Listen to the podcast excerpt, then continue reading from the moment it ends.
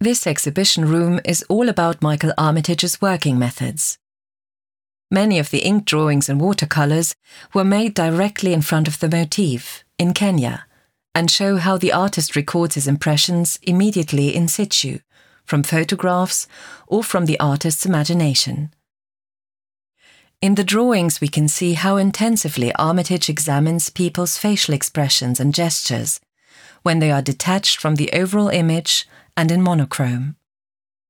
You will recognize lots of the motifs that you've seen in the large format paintings in earlier rooms, as well as artwork of East African artists that have had a strong influence on Armitage's work.